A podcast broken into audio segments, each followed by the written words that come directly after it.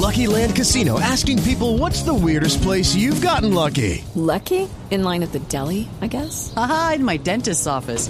More than once, actually. Do I have to say? Yes, you do. In the car before my kids' PTA meeting. Really? Yes. Excuse me, what's the weirdest place you've gotten lucky? I never win and tell. Well, there you have it. You can get lucky anywhere playing at LuckyLandSlots.com. Play for free right now. Are you feeling lucky? No purchase necessary. Void where prohibited by law. 18 plus. Terms and conditions apply. See website for details. Hello, everybody. It's the Bible Geek, and I'm Robert M. Price, your host.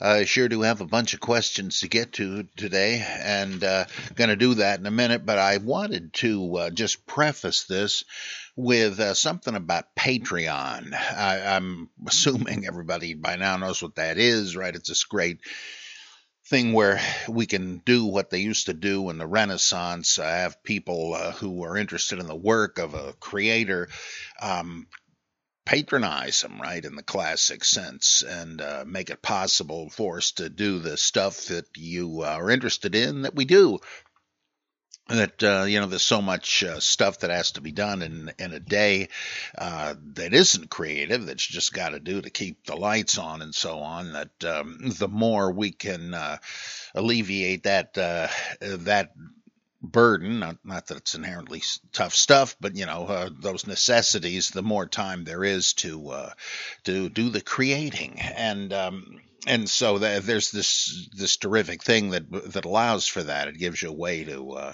easily make a pledge of support, uh, and there are different ranks, different grades, different levels of giving with different rewards for them. And and I'm going to explain what those are in a minute. There's some kind of funny about them. Um, but I, I, would just like to give you a little more idea relating to my own situation that uh, um, might throw a little light on what I am seeking on Patreon. Uh, many of you are uh, uh patrons already. Um, the uh, endeavor I've embarked on here to try to uh, keep genuine, higher critical scholarship on the Bible is uh, uh, so important these days because of the sad state, as I view it, of biblical scholarship. Uh, there, there, there, of course, are loads of fundamentalist evangelical seminaries and the like, where the Bible is intensely studied, but through the lenses of a kind of restricting theology, you know, the the assumption, of deadly one, in my opinion, that the Bible is infallible and inerrant, and uh, you got to do whatever it says to do and believe whatever it says to believe, and uh, and the irony being that since a good bit of it is uh, undoable and unbelievable, you wind up uh, twisting the text to make it more manageable in its assertions and its demands. And uh, if you're going to do that, why even study it at all? And it's sort of opportunistic. And so, you know, that's just, that's what a lot of us came from, right? We, we studied it so much and we wound up echoing what uh, Jesus says in Superstar I look for truth, but find that I get damned. You come to the crossroads where you figure, look, I, I it's either my faith or my uh, thirst to uh, understand this book because it is so fascinating. And then many of us have decided, uh, okay, I'm, I'm going with curiosity rather than that which stultifies it. And and so the the kind of study of the Bible done in uh, those settings, conservative ones, isn't really what we're looking for, doesn't satisfy us. But then on the other hand, you know, you might say, aren't there loads of uh, liberal uh, seminaries and so on? Well, yeah, but uh, they have less and less interest in the Bible. Um, they're more and more political. And um, in fact, then often you have in them, as I've seen, like the worst of both worlds. You have a kind of Sunday school pietism and and a uh, radical political stance. Uh, uh, of the left. I mean, of course, you may well have the radical political stance of the right in the fundamentalist schools, right? Uh, but uh, it doesn't matter. On either side, the Bible becomes a kind of an instrument uh, of propaganda. Uh, there's something sometimes wittingly cynical about it, like we want to get the pew potatoes to, to behave in a certain way, even to vote a certain way. So we're going to invoke the Bible uh, Uh, on behalf of that. Uh, to me, that that uh, is again just poisoning the well. I mean, you know, by now I have very conservative uh, political views, more conservative than most of you, but I'm trying to keep the heck off of the Bible geek because it's just not about that. Uh, my uh, political views have nothing to do with the Bible, and um, it's it's again this kind of strange uh, authoritarian view. Well, I got to do what the Bible says that even makes that seem like an issue. Uh, to me, the the Bible has nothing to do with my political views any more than the Iliad and the Odyssey or the Volks uh, the Volsunga saga does. and uh, I'm not interested in the Bible for the sake of its use for something else. Uh, even moral edification, as good a thing as that is, uh, here in in the the laboratory of biblical criticism. It's just good old intellectual curiosity about this fascinating cultural artifact.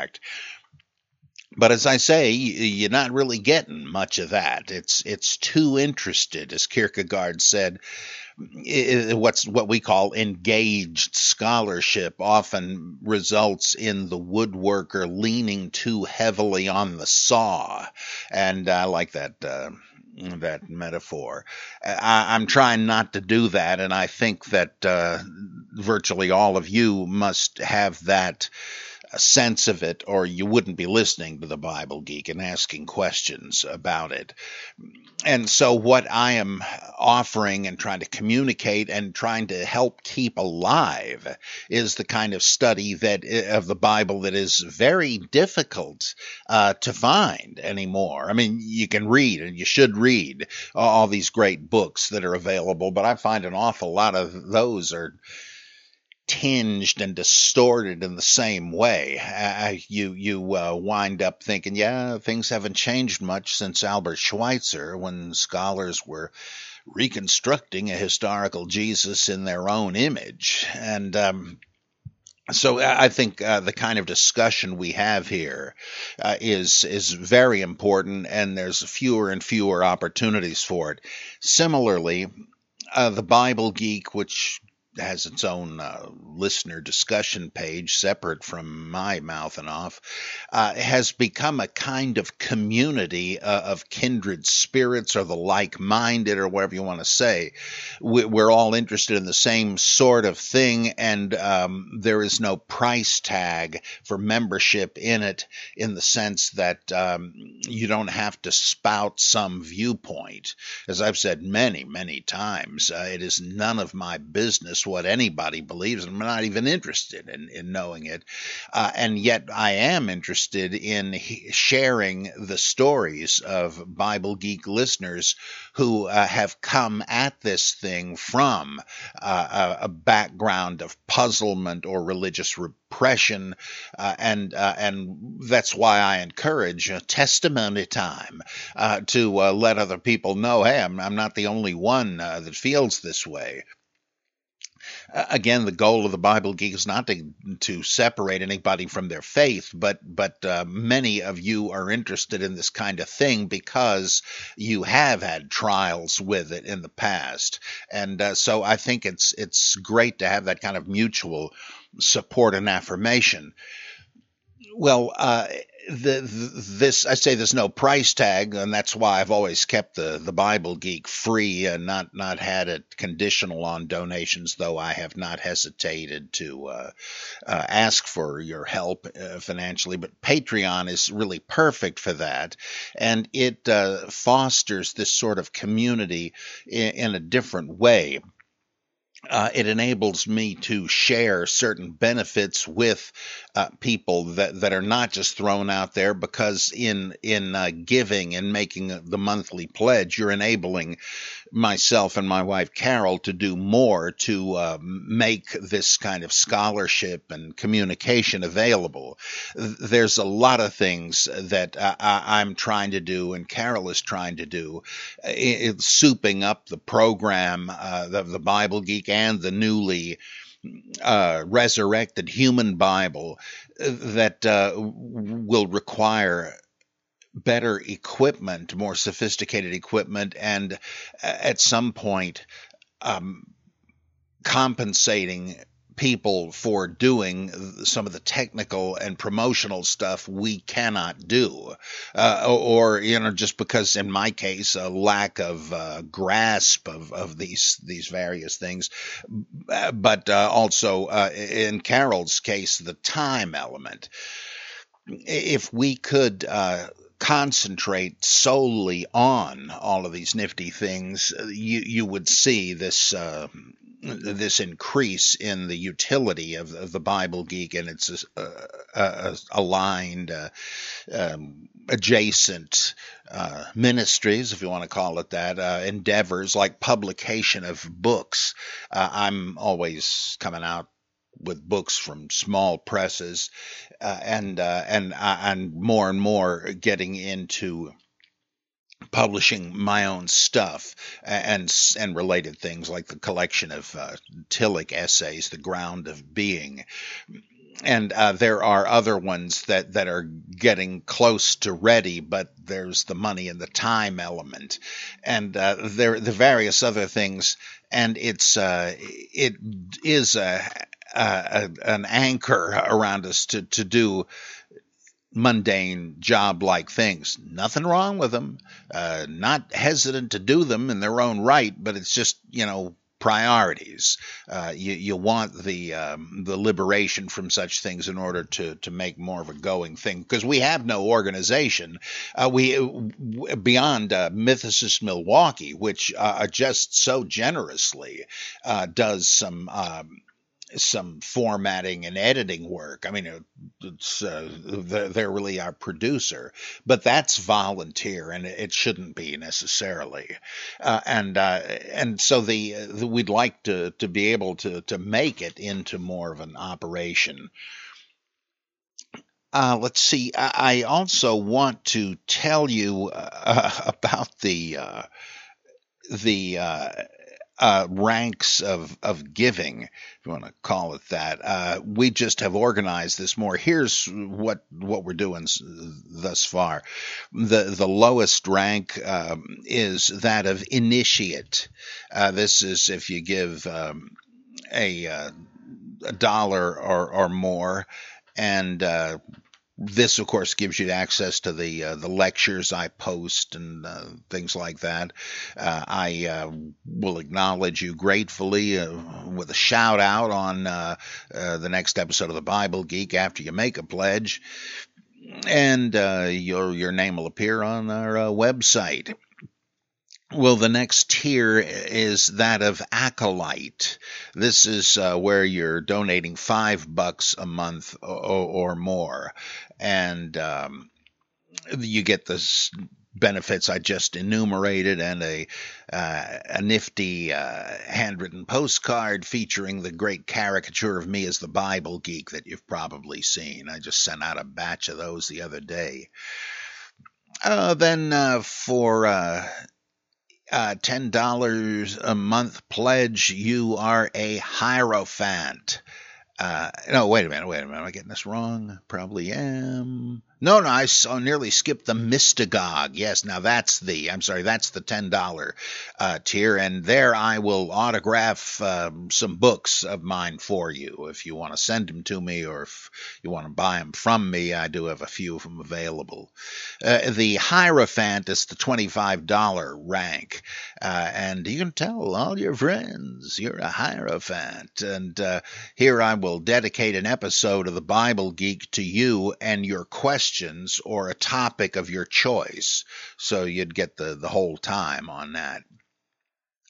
Uh, let's see. Should you uh, deign to become a patron at 50 smackers a month, and, and there are some, uh, you would become a heresiarch, right? And um, this would en- entitle you to a once a month Google Hangout uh, with me, and uh, that that'd be a lot of fun. I know I've been promising this for a while, but uh, and it hasn't materialized. But that's largely because of the reasons I, I just gave you.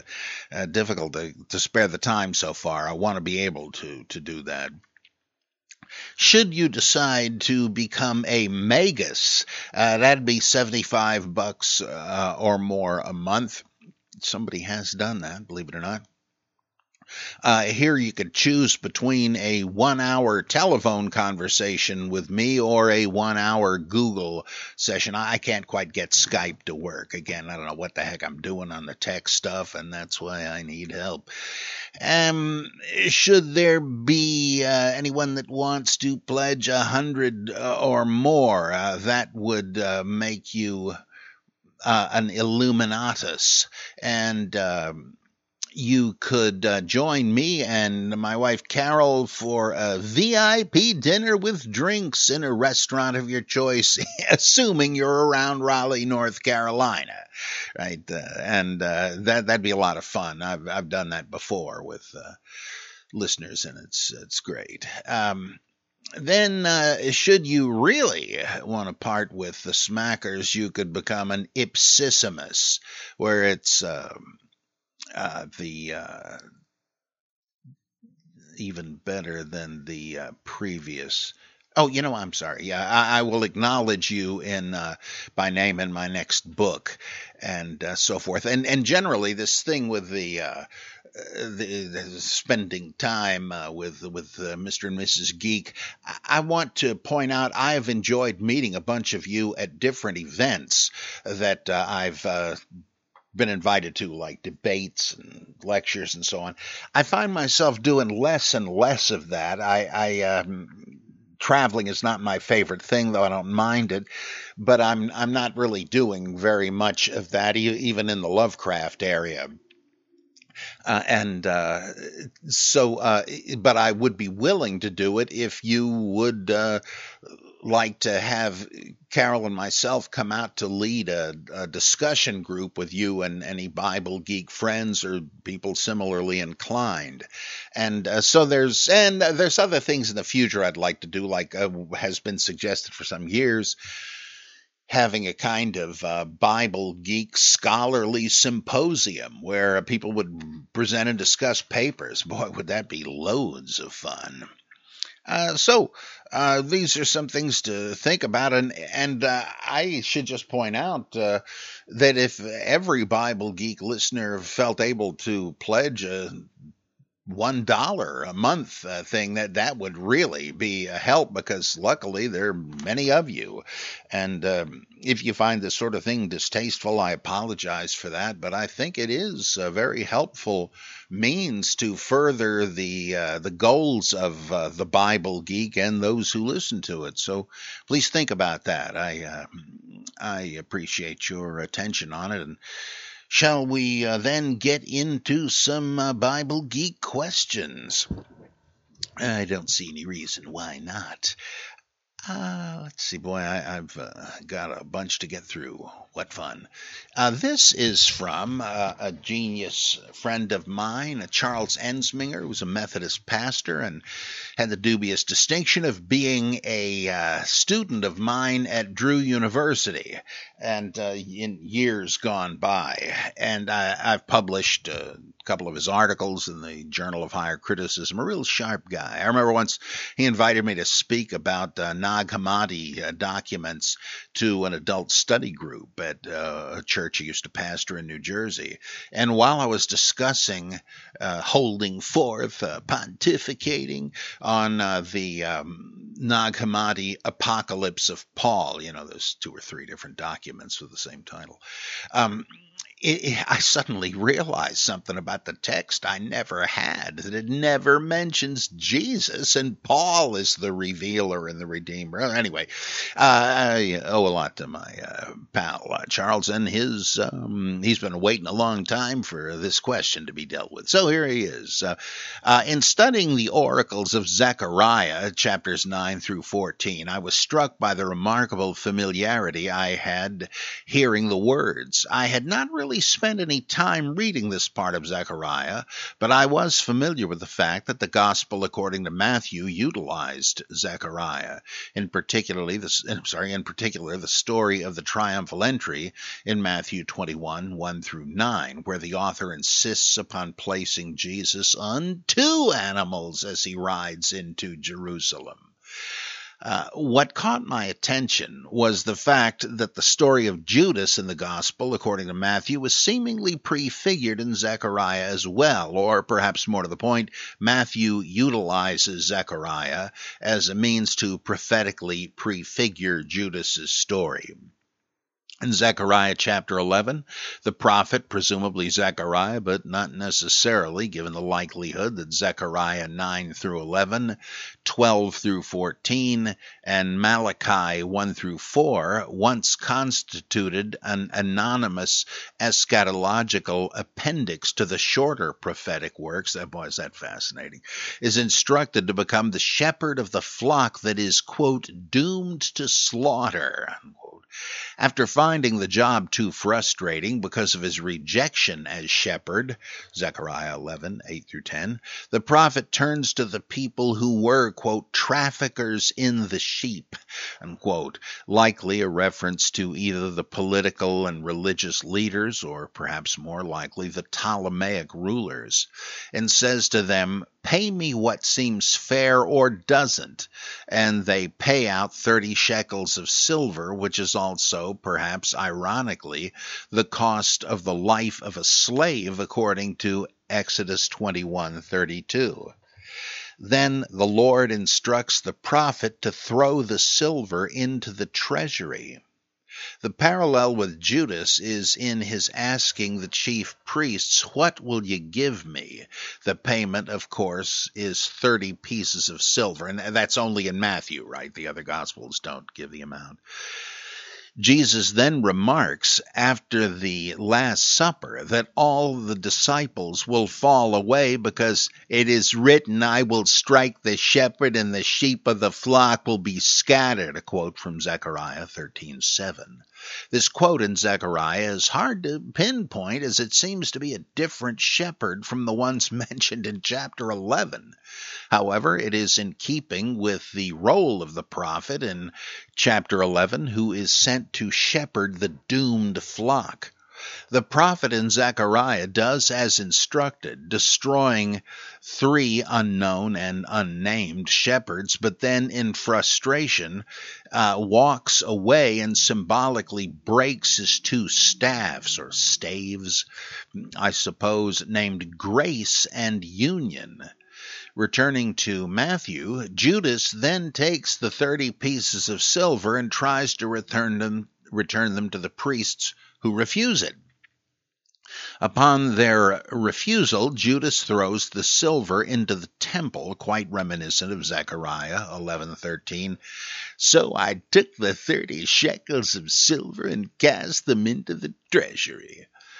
While all this seemed quite intriguing, I was stunned to read that the word treasury in Zechariah can also be translated as the potter. In fact, I forget which is which, but it's treasury and the Hebrew and the potter and the Syriac, or vice versa. Yeah. Uh, the reason I bring that up is that according to Matthew, the priests take the 30 pieces of silver Judas threw back, and uh, but with the 30 pieces of silver, the potter's field. Some references in Matthew 27 point to Jeremiah 18 1 through 3 as the source for the potter reference, and that might be, but Matthew doesn't need to leave Zechariah for the reference to the potter. This seems to me to be too much of a coincidence to not think Matthew was retelling Zechariah 11 as the story of Judas, but utilized it to portray Judas not as a righteous prophet, as Zechariah 11 implies, but as a betrayer who, though doing the work and will of God, was not privy to that fact. Interestingly, the other Gospels do not draw such a rich narrative for Judas as Matthew and Luke acts, um, uh, envisioning an ending for Judas where the 30 pieces were not returned. Though, remember in Luke, uh, in the book of Acts, he took the money and bought a field with it, you know. Wait a minute, I thought he got rid of it. Uh, though Judas does purchase a field with the money, which echoes Matthew slash Zechariah, but without the explicit connection. Because you remember what happens in uh, in Matthew, they take the money he tossed back to him and buy the potter's field for burying indigents, whereas in Acts it clearly implies Judas himself bought a piece of real estate. Okay.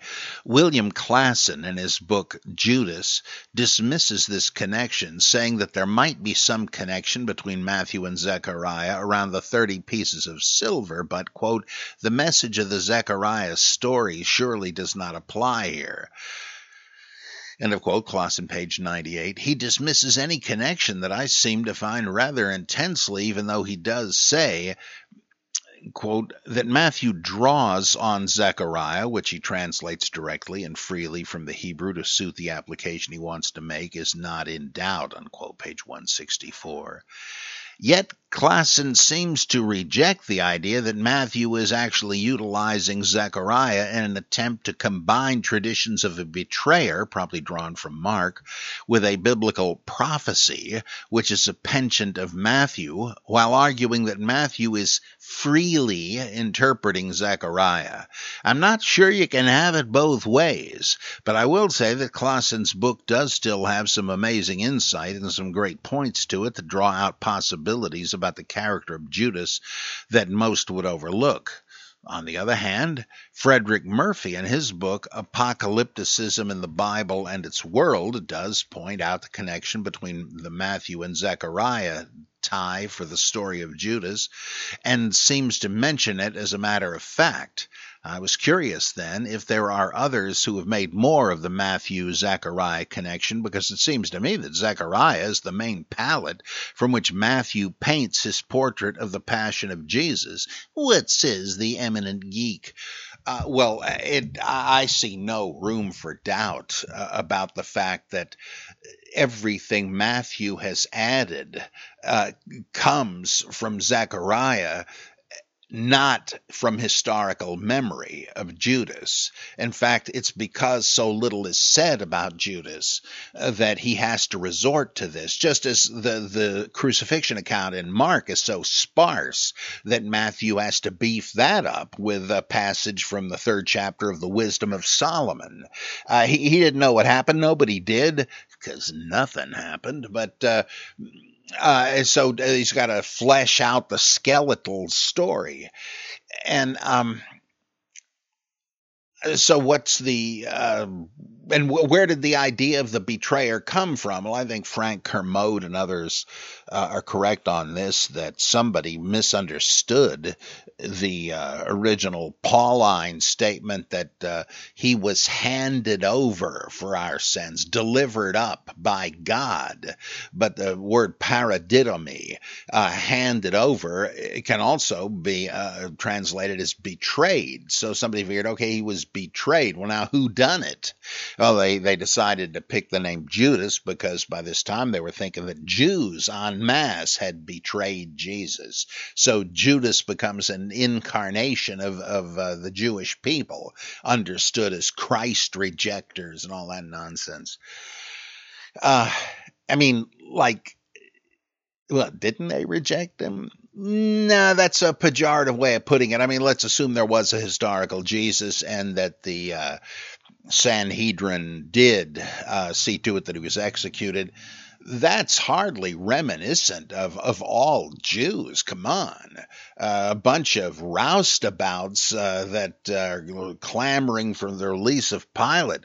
Are they eager to, to have Jesus killed? No, they just want Pilate off the hook, right? And and because Jews in general didn't join the sect of Jesus doesn't mean they rejected Jesus. I mean, they think of it in in real historical sociological terms, right? Um, I mean, most people most Christians obviously did not accept Reverend Moon as uh, uh, fulfilling the second coming of Jesus. Did they reject him or did they just not sign up? There, there's a big difference, uh, and. Um, and so on and so. I mean, do do Protestants reject Pope Francis, or are they just not Catholics? Right? That's not the same thing. Anyway, um, they, there was so little to say about Judas because he wasn't even a historical character. Or if you think he was, all we would really know about him is that he did hand Jesus over. Uh, but um, the, he his uh, he's vilified more and more, and uh, I think Klassen only wants to see less of a connection with between Matthew and Zechariah because he would like to retain some of that stuff as part of the picture of the historical Judas. It's a lost cause.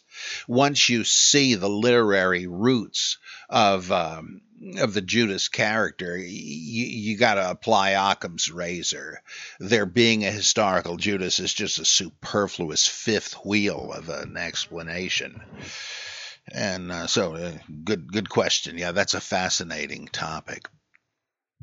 Uh, Ken Fontaine says Barbara Thiering's theory, actually, it's a pun, but hard to relate without explaining, which I guess I'm about to do. He says Barb's, quote, theory, T H I E R Y, that's a good one. But anyway, Barbara Thiering's theory that Jesus and John are in the Dead Sea Scrolls, you know, they're referring to them, uh, seemingly ref- relies on the dating of the scrolls.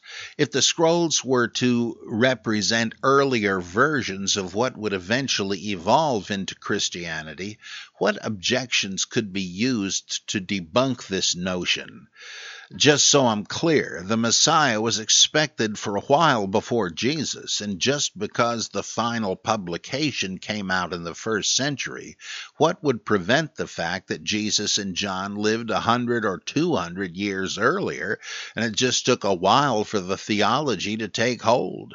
Also, uh, if you could speak to the notion of more than one Jesus type or Jesus Christ as a title rather than an individual, it seems, uh, yeah, that, that'd be good. It seems some earlier writings aren't so specific regarding whether they're talking about Jesus Christ as a specific individual or Jesus Christ as a figure of reference. Uh, that's that's really interesting. You know, uh, well, I believe what uh, Barbara Thiering does is to say that the BCE dating of the scrolls was bogus, just as Robert Eisenman does. I mean, they they don't have much in common, but uh, they agree on that. And uh, you kind of wonder if once again there's a theological thumb on the scale with this, right? That uh, oh boy, Jesus, uh, the stuff in the scrolls is uncomfortably like uh, Christian material and uh, but we don't want to say that, uh, oh, God forbid, that uh, John the Baptist might have been the teacher of righteousness. I mean, kind of looks like he might have been, but oh, boy, that wouldn't be very orthodox. So uh, they must be talking about somebody uh, over a hundred years earlier. Uh, who knows, right? But uh, the scrolls are notoriously and intentionally ambiguous. They're written in cipher language, basically. Um, but uh, suppose Barbara Thiering is correct about Jesus being the so called wicked priest and um, uh, John the Baptist being the teacher of righteousness, but the earlier date is correct. That's what I think you're saying, and uh, that would dovetail very nicely with the work of G.R.S. Mead, the great theosophist scholar, uh, who wrote this uh, unbelievably interesting book, Did Jesus Live 100 Years BC? Because there are traditions that place him way back there. Uh, I've talked about that a bunch of times. So, I mean, I, I, would say I never thought of it the way you've put it, but uh, that, that's that's very good and well worth thought. Uh, maybe the uh, the Jesus thing, I mean, keeps getting updated, right? And uh, so uh, yeah, that that's quite an interesting innovation. Now, what about uh, whether Jesus was a title like Messiah? That's been suggested, and in fact, I've thought uh, of that. Uh, I've, I've, expressed the view in, um, oh, I guess in. Um, deconstructing Jesus that and and later uh, due to my initial narrower reading, I guess, I found out that there had been people that said this before. I mean, it's hard to come up with anything new under the sun by way of theories.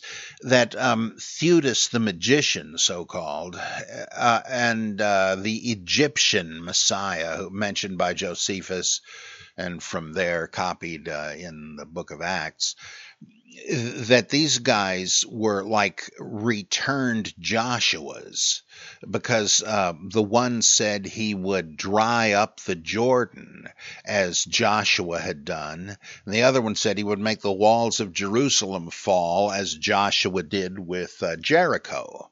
Right, and so there it looks like that this would fit into the belief of some Samaritans that when Moses predicted in Deuteronomy that there would be a prophet like him who would arise and should be uh, obeyed as they had obeyed him, that that's Joshua.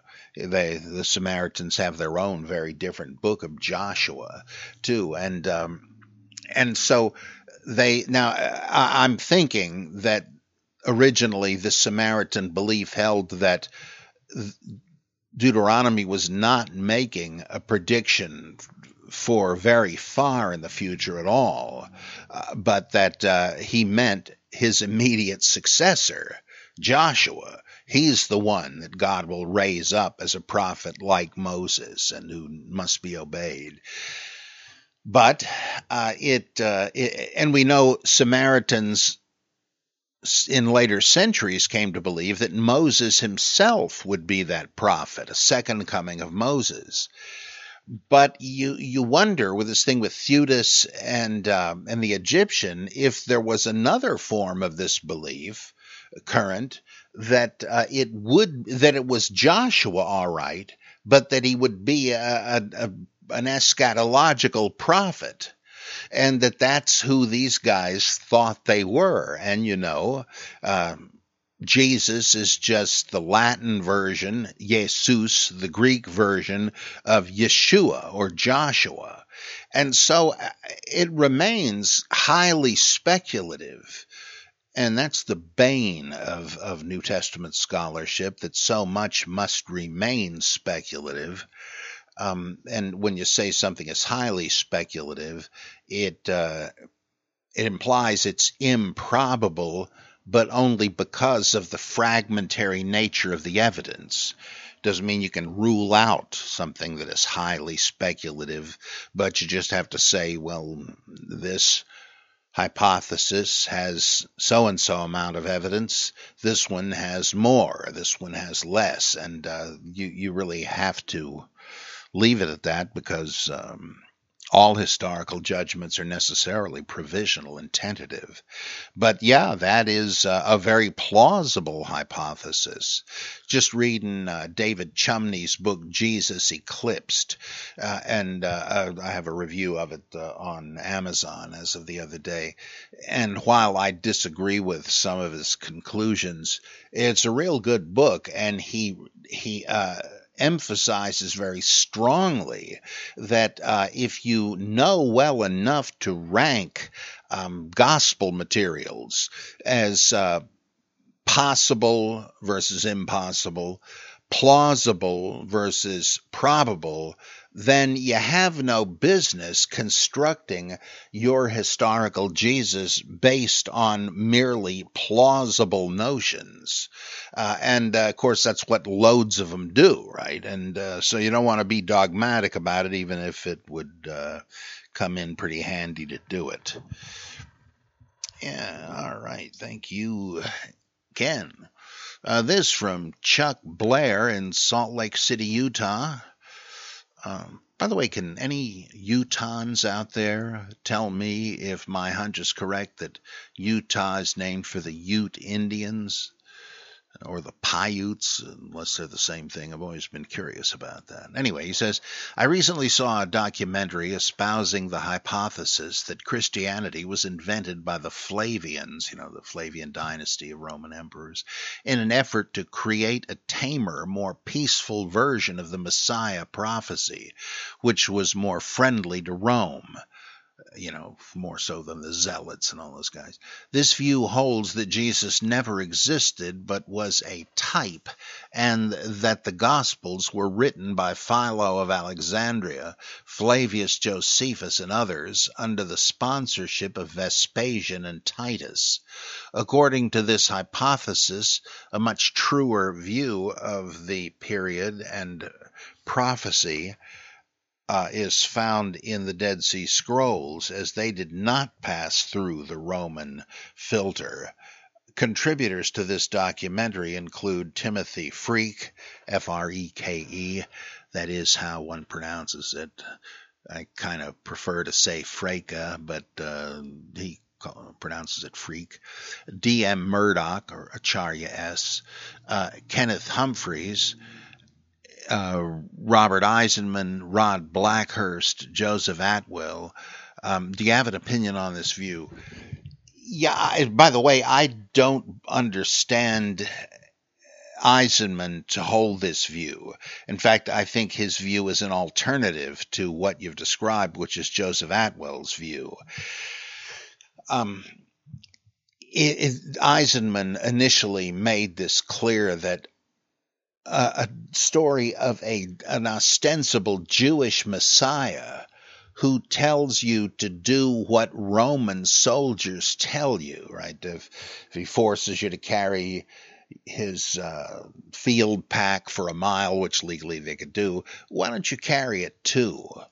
Uh, and um, uh, Jesus has disciple a disciple who is a tax gatherer, namely a collaborator with Rome and uh, and and so forth. He and he's not political at all, right? And and all this this uh, and especially once you get into Paul, this doesn't really sound like Jewish messianism as we see it see it played out in Josephus with guys like Theudas the magician and Menachem and the Egyptian and all that.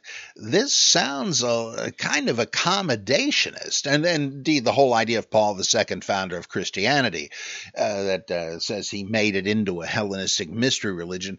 That's uh, the same sort of thing but uh, Eisenman is right, it seems to me, and there's plenty of other instances in the text he invokes. But uh, he doesn't think that Jesus didn't exist. He just thinks that uh, Jesus, like uh, his brother James, was a kind of nationalist um, prophet and perhaps revolutionary. He stopped short of that, uh, but um, it's almost irrelevant. There was a Jesus, but he's been co opted by Gentiles. Uh, and that doesn't mean necessarily that some writer's staff uh, of um, of Flavian flunkies. I always think of Dick Van Dyke, right? You got uh, Alan what the heck's his name? Uh, the the comedian uh, played by Carl Reiner. He does a weekly comedy show, and so Buddy, Sally, and Rob are there uh, writing up the jokes all week. Is, is, the idea that you had Philo and Josephus, like Buddy, Sally, and Rob, writing up the Gospels and creating Jesus just seems absurd to me. Uh, it, it, ignores so much about the Gospels and, and requires us to create hypothetical frameworks that are just uh, just far fetched in my mind. I mean, you don't need that much to explain it, and there's nothing concrete to suggest any of that. All you need to do is to say that whether Paul was responsible or not, and that gets into the whole historical Paul mess, eh, Christianity can well be imagined as having begun as a messianic movement eh, in uh, in Roman Palestine, which uh, had to uh, change to survive. Uh, that uh, either it, as Reimarus and uh, later S.G.F. Brandon suggested, it, it, depoliticized itself and became a harmless religion and tried to convince Rome of that to avoid persecution, especially to uh, avoid the uh, the hatred with which Jews were. Um, tarred uh, subsequent to the Jewish wars with Rome, uh, that uh, this happened, and that would explain the depoliticization of Jesus. You don't need any conspiracy, oh, but you don't even need to go that far. You could just say that it began as a any whatever you want to define as as a Jewish messianism, but as it gradually spread among diaspora Jews around the Mediterranean, the nationalistic part, for the sake of which it was originally propounded, uh, became irrelevant. Uh, and so Jesus took on the, the outline of a mystery religion savior. Uh, that's why, like in, in the letters attributed to Paul, there is only one place where Christos, could naturally mean the Messiah. Uh, it's in Romans where it says uh, Jews have this uh, um, eternal covenant with God that He's not going to withdraw, and from them hail the Christos. Does he mean the Messiah? Well, that would make sense, but given its general usage, it's just a personal name. That, Christ comes from there their uh, ethnos. Uh, and uh, is, is all the other passages uh, where Christos is used, it's just synonymous with Jesus and seems to be a name, Mr. Christ. Uh, and so that means the uh, the uh, if there was any real messianic content to it, it's been long forgotten. And as I like to put it, why would people who were either assimilated Jews or or God-fearers, pious Gentiles attracted to Judaism, why would they care? Uh, if if this Jesus guy had been the rightful heir to the throne of some postage stamp country uh, across the Mediterranean. Uh, how would it even be relevant? Oh, we've got the true Messiah. What do you? How is that your business? It's like, oh, who's the real heir to the throne of Liechtenstein? what the heck? Who cares? And unless you're in Liechtenstein, so you can easily see how Christianity, whatever it was, had been Hellenized. You don't need to bring in Titus and and uh, and Vespasian in this manner. And uh, in in uh, I, with my apologies to Joe Atwill, who is certainly is a brilliant guy, uh, it seems to me in his book Caesar's Messiah, he's just tying himself in knots trying to explain the, all this stuff. Uh, it just seems to me the theory is more problematical than the problems it seeks to address. Uh, okay, now you know I'm a mythicist. I think it more likely that there was no historical Jesus, but I just don't think that's how it came about. Um, oh, let's see. Ho, let's see if I can read this. Ho Kratistos, Sophos, geek. Uh, the uh, ruling wisdom, the mighty royal wisdom uh, of the geek. Thank you. Uh, this is. Um, Jonathan. So one of the reasons why I identify myself as an agnostic atheist is because I just find the proffered proofs for the existence of God to be poorly argued, scanty, and problematic, even though I am fine if one day God or gods decide to show up in my driveway and uh, I'll buy them drinks. A few of these proofs are the famous ontological argument by Anselm and the five ways by Thomas Aquinas, which nowadays I find fallacious, and even if they're true, it won't give the Judeo Christian God any favors because it means that the pagan gods also exist or at least one of them, pick Zeus. Uh, my question is Are there any attempts by Christian scholars to prove the existence of Jesus Christ by using philosophical arguments other than the ones from Anselm and Aquinas? Not just mere pandering uh, to purported archaeological and textual evidence like the four Gospels and the alleged extra biblical attestations that have been proven as late or forged? Uh, good question. I don't think so. Uh, what you do have is philosophical attempts to make sense of the doctrinal paradoxes associated with Jesus, like the, the two natures of Christ, which they they they uh, not harangued. What's the word? They agonized over for centuries. Right? Is he all God and all man? And if so, how are they related? Is it two natures in one person or two persons? Uh, is it two natures, one person, but the person comes from the divine side, etc., uh, etc. Et uh, philosophical reasoning went into that for sure, but that isn't trying to. That takes the existence of Jesus Christ for granted, right? It's saying, okay, if we've got that in common, let's answer some more questions. I don't think there is a philosophical attempt to establish the existence of Jesus. And in fact, I, am pretty sure Aquinas would never have done that. I mean, as far as I know, he didn't, but I can't imagine he wouldn't because of what he says in the five proofs for the existence of God he freely admitted that these these arguments, as we would call them, proofs, uh, they used to say, uh, they all are uh, aimed at going from the observation of the world as it is today uh, to how it came about.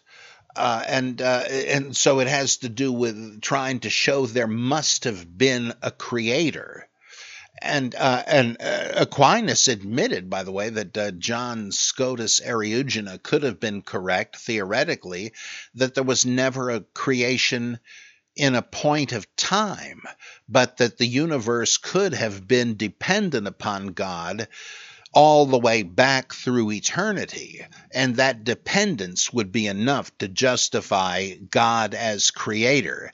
He said, however, biblical revelation rules that out. It's not an absurdity, but we know better because of the Bible. Now, what it settles an, an otherwise in irresolvable philosophical dispute.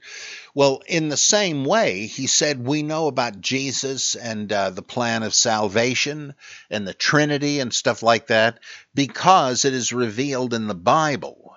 Uh, or, I guess, reasoning on the basis of it. I doubt if he thought the whole kit and caboodle of the hypostatic union and the Trinity was spelled out, but that the evidence that was, he thought, rightly put together to come up with those formulae, this is revealed by God in the Bible precisely because no one could know it otherwise. There is no observation of the world that would tell you that God must have sent his Son, or indeed any Savior, uh, into the world, that he would have wanted to save us, uh, or that he's part of a trinity and all that. No, no, no. Uh, um, Aristotle reasoned out the existence of, of a prime mover. He didn't need revelation for that.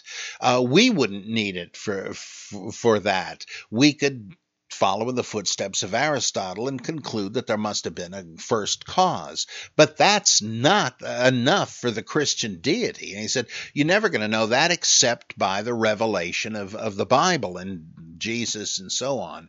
Uh, so um, he would have thought you were looking in the wrong place. Now, Anselm in the ontological argument also uh, does not pretend uh, to prove that the Christian God exists.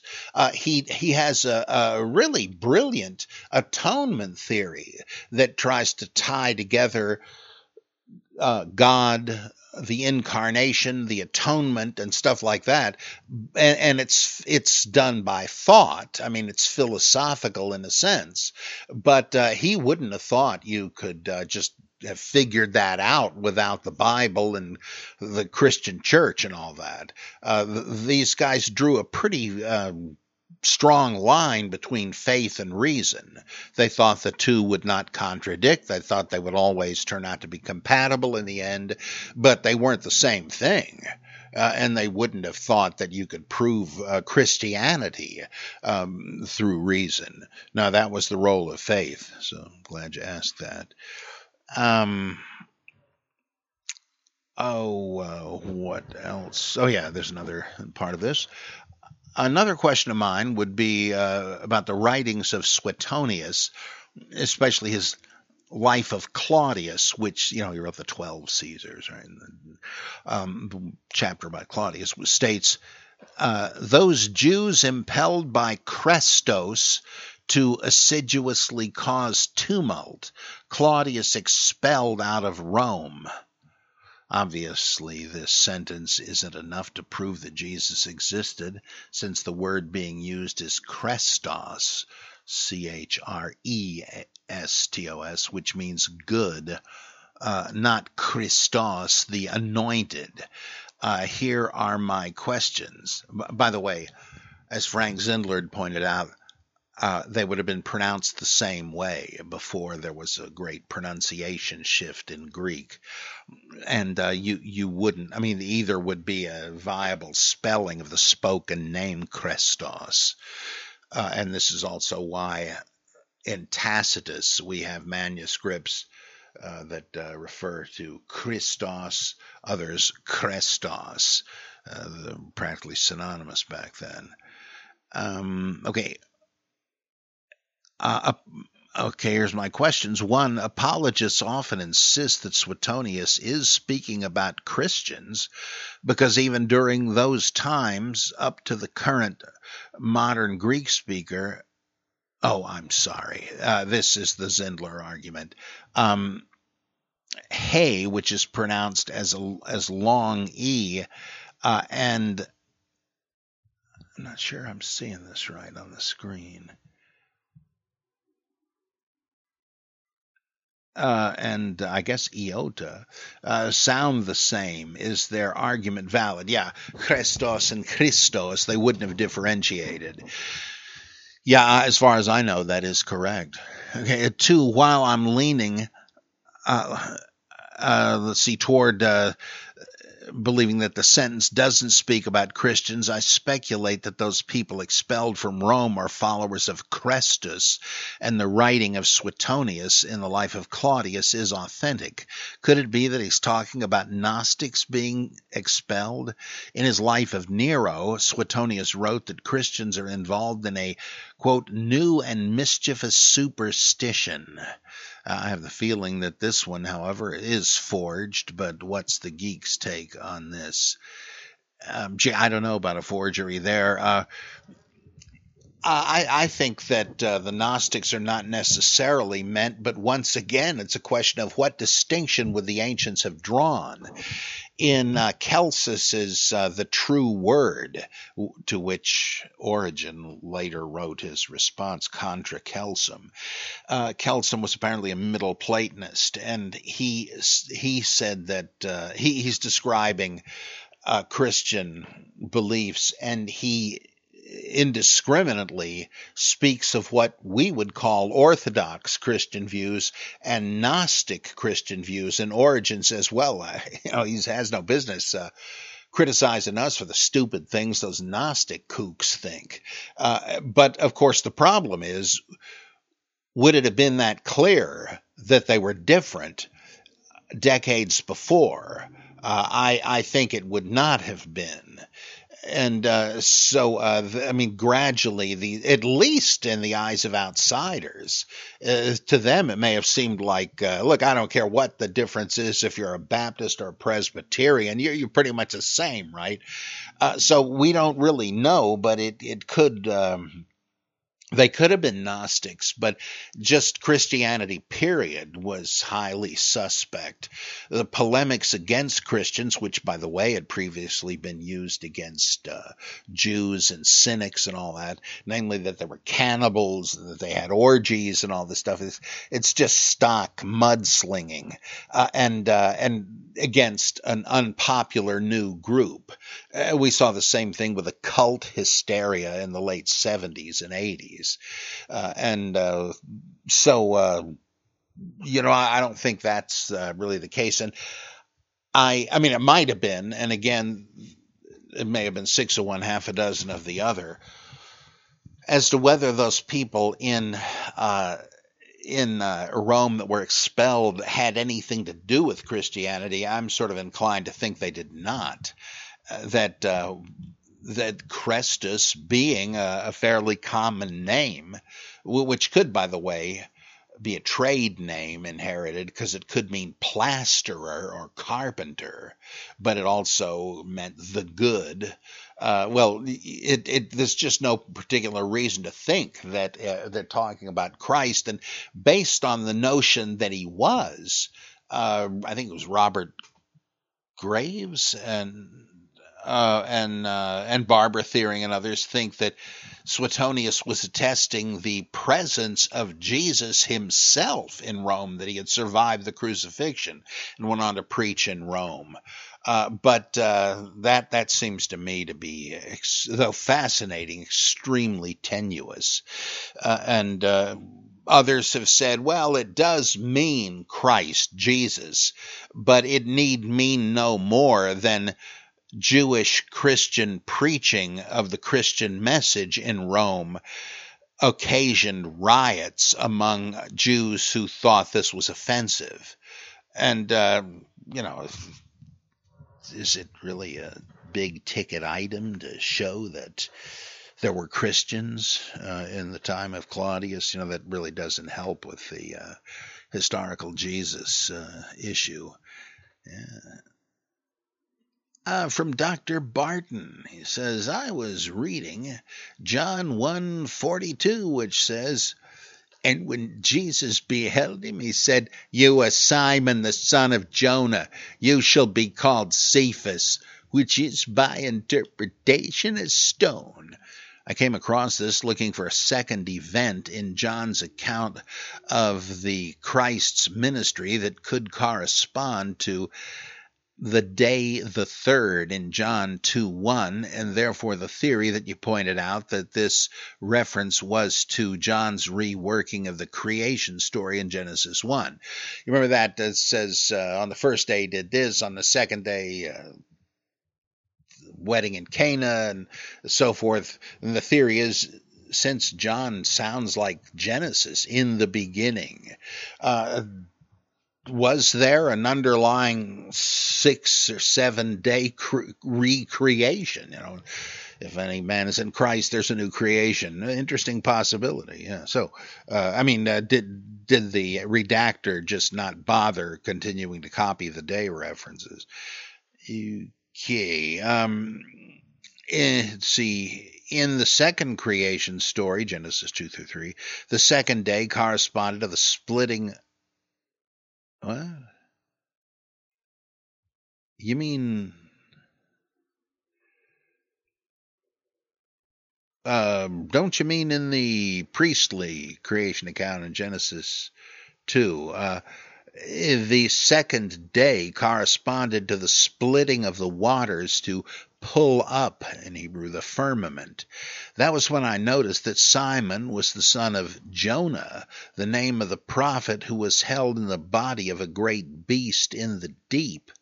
Uh, for three days before rising up from the deep, the Tehom, and being spit out on land, which I assume is the link here to the name Cephas, the land, the rock.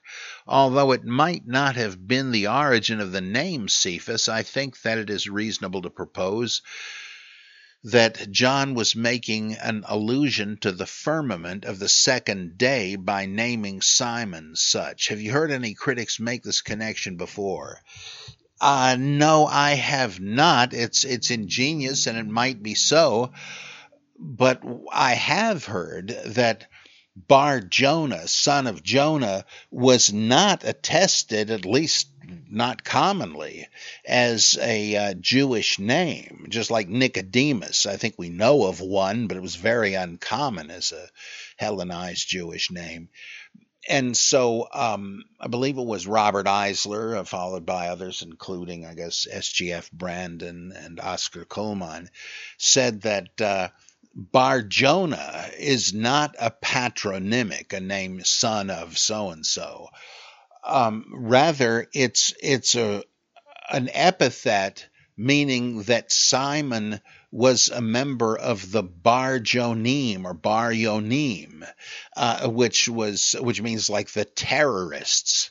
And this was this was a known sect analogous to the Zealots, and uh, and so that this would mean that you had Simon the Zealot, Judas the Sicarius, and Simon the, the uh, Barjona. Uh, I, I kind of prefer that uh, explanation, but it'd be well worth looking into more whether this is even supposed to be a reference to uh, to Jonah. Uh, I I don't know enough about it to say, but that's where I would uh, tackle it if I were you. And what you say is pretty interesting. Ooh, let's see this from the Seeker. The New Testament takes a hell of a lot of talks a hell of a lot about hell, and preachers love to preach on it, but comparatively little is said about heaven. When I was a kid attending a Southern Baptist church, my faith began to founder on questions about heaven. When I asked what we'd be doing when we get to heaven, the answer was usually, We'll sing God's praises for all eternity. Forgive me for saying so, but that seemed dull to say the least, even as a child. By the way, there's uh, some. Uh, what is this movie? Uh, darn it. Uh, Bedazzled, is it? I'm not sure. Uh, where uh, you got Dudley Moore, one of the unfunniest comedians that ever was spawned, and Peter somebody or other. Sheesh. Uh, at least one of them plays uh, an angel fallen from heaven in some, or, or no, I mean, he's the devil, and somebody asks him, "Why did you fall from heaven?" And he says, Well, let me put it this way. Uh, if you're up there and you're spending eternity saying, hey, My hat's off to you, you're so great, it gets kind of old kind of quick. Uh, yeah, so um, yeah, others might say, back to the question, others might say God will finally answer all the questions we had here on earth. That that's what you're going to be doing in heaven. Okay, I could envision a heavenly debrief up front, but regardless of how long that took, even if it const- consisted of a replay of history in real time, whether it's 6,000 years or 14 billion, depending on your viewpoint, as the song says, we've no less days to sing God's praise than when we first begun. There's still plenty of time to kill. Uh, to ancient people, heaven must have seemed like a great deal, seeing as most of them lived their lives in grinding poverty that required them to work from dawn till dark just to stay alive. Any prospect of respite from work must have seemed parad. parad. I can never. paradisical? Paras. like paradise. By contrast, life today is so much better that heaven is looking pretty shoddy. The idea of singing God's praise for all eternity pales in comparison to what we can enjoy in the here and now. I can't picture an eternity without good food, uh, beer, wine, coffee, jokes, conversation, science, pets, books, movies, martial arts, friendship, romance, sleep, sex, or music, apart from the eternal singing of God's praises, among numerous other things that make life worth living. Can you supply any further insight into the ancients' concept of heaven? Well, I think of uh, what Luke has Jesus say about uh, this woman has been passed from short lived husband to short lived husband. Seven of them had been her husband if they all rise from the dead, who's she going to be married to? And uh, Luke has Jesus say, Well, don't worry, nobody's going to be married in heaven. They'll all be like uh, angels, neither marrying nor being given in marriage. Now, does that mean they're going to be celibate or that they're going to be sexless? Well, presumably sexless, since there's no need for procreation to populate the world anymore. But then again, Adam and Eve were supposed to be uh, celibate and uh, could have sex and did. And think of the sons of God and the daughters of men. So I don't know. But uh, think also of 1 Corinthians 15 flesh and blood shall not inherit the kingdom of heaven, neither shall the perishable inherit the imperishable which is why the at the resurrection the last Adam became a life-giving spirit, no flesh. Uh, so, um, what you're saying is that, uh, yeah, there are no fleshly, temporal occupations in heaven, and that's supposed to be good? Well, I think the quote answer to that is that uh, is sort of half Augustine, half Schleiermacher. Augustine said that God lives in a timeless, eternal present, and presumably so will we once we cast off the confining fetters of the flesh. And so everything will be an eternal now. There will not be an ongoing duration. We will be beyond temporality. Uh, and uh, Schleiermacher similarly said, there is no way to even imagine what uh, post mortem salvation could be like because by process of elimination, you take away all these things that are part of the fleshly existence. What do you got left? Like a Buddhist parable, uh, this tadpole still in the water is talking to his dad, who by now is an adult frog and an amphibian who can live underwater or on land. The tadpole says, Dad, uh, what's it like up there living on dry land? And the frog says, Son, I wish I could tell you, but I can't. Uh, every word, every concept you have is predicated on being underwater. There are no words you would know, no concepts that could begin to describe what it's like in the open air. Uh, just wait, you'll find out as I did. Uh, I love that parable because uh, the Buddhists said the same thing that it's going to be nothing like this, but don't worry, nirvana, even though it means extinction, is not absolute annihilation. It's just that you can't conceive of what it would be till, till it happens. Uh, and uh, all this adds up, in my opinion, to Buddhist nirvana or uh, Hindu uh, samadhi or whatever, where all semblance of human existence and human personality, human individuality is done away with. Uh, and uh, uh, to me, that you might as well be dead. You know what is the uh, what's the point of that? Uh, and uh, it, it, I, I, as I know me, will be long gone. And in fact, this leads right into another one from uh, J. Uh, B. Cranger or Cranger, or is it JBK Ranger? I'm not sure.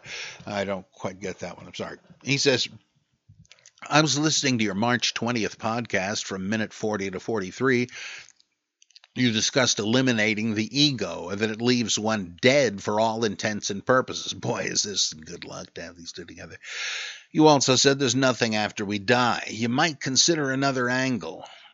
Years ago, a French scientist came to the conclusion that nothing is born and nothing dies.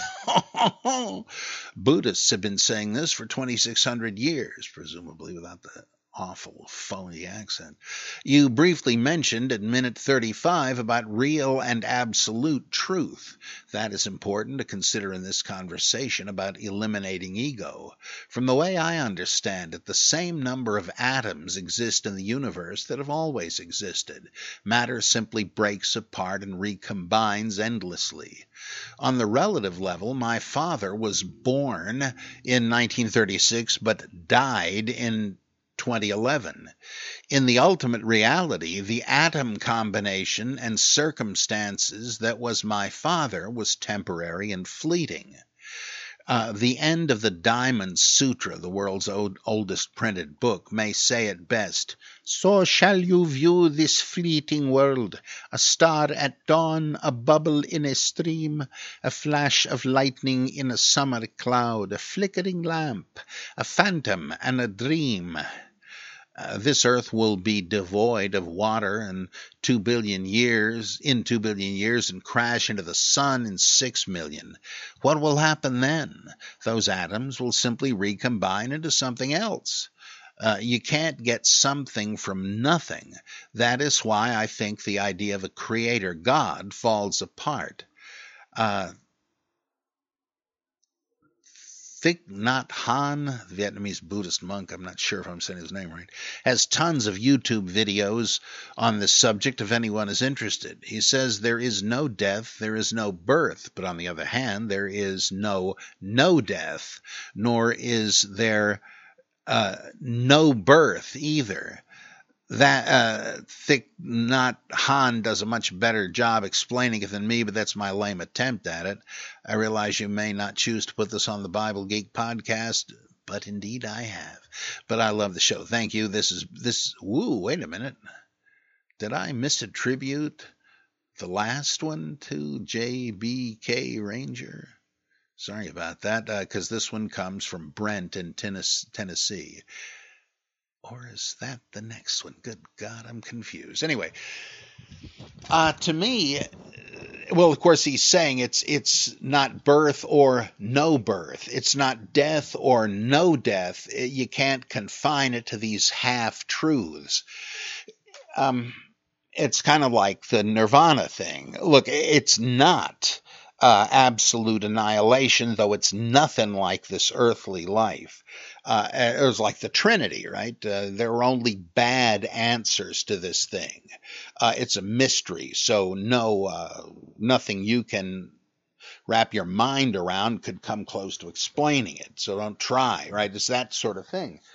Well, I can respect that, but if you're pursuing this uh, this approach that says the atoms combine and recombine in Buddhist terms, the skandhas, the component parts of the seeming individual, are changing and shifting and being replaced from one life to another, so that there is no Atman uh, holding it all together. To me, this uh, this is offers no hope. It's just like saying uh, you can uh, well, it's no different from uh, uh, Plato, who says that the matter th- that composes you is temporarily holding together to mimic one of the eternal forms. But matter is unstable and shifting and changing and decaying, so that eventually it will not be able to hold that form any longer and will collapse. Uh, and Aristotle agrees with him on this, as I understand, that for a while um, the matter will will occupy the form, which is uh, what he says the soul is, uh, and but it won't stay together, and it will just be there and will become part of another formed uh, entity at some point surely you see what's missing from that, right? The the individual me is not this stuff that I'm made of. Uh, it's it is the particular combination of it. I mean, I don't believe there is an immortal ghost inside. I mean, there could be. How the heck would I know? But I don't see any any real reason to believe that. It seems to me that thought is itself chemical in nature somehow, and uh, that uh, once the brain dies, that's the end of it. Now, that doesn't mean it's going to wink out into nothingness, uh, but the, the, the material that makes me up, it won't. It will recombine, um, perhaps into a donkey or a, a gorilla or a jellyfish or, or, or who knows what the heck, maybe not not even alive, right? But uh, the, uh, the the particular combination of brain cells, etc., that gives rise to this particular individual, well, that that leaves when the the structure breaks down. Uh, so to me, the the Buddhist idea uh, is is cold comfort to the point of just being cold and not at all comfortable. And Buddhism is sublime in so many ways. I love Buddhism, but I must admit this seems to me not to be uh, the, the answer. This is a poor substitute for uh, the notion of going to heaven and having fun, though, of course, I don't buy that either. It's just, as Freud would say, uh, obvious wish fulfillment. Well, okay, that's it for today's exciting episode of the Bible Geek. I next time I guess I'll get through some more of these questions, but I would like to try out on you a paper I wrote uh, for an upcoming Johnnie Colemon conference. I no longer teach there, but I was tapped as a speaker, um, and uh, it's uh, called. Uh, um, Republicans and sinners. Did Jesus have political opinions? And this kind of bears on what I said at the very beginning of the podcast about the politicization of the Bible today on both sides. Okay, well, I will see you then, and do think about donating uh, to make a bigger, better Bible geek program and so forth. So, sayonara. It is Ryan here, and I have a question for you. What do you do when you win? Like, are you a fist pumper?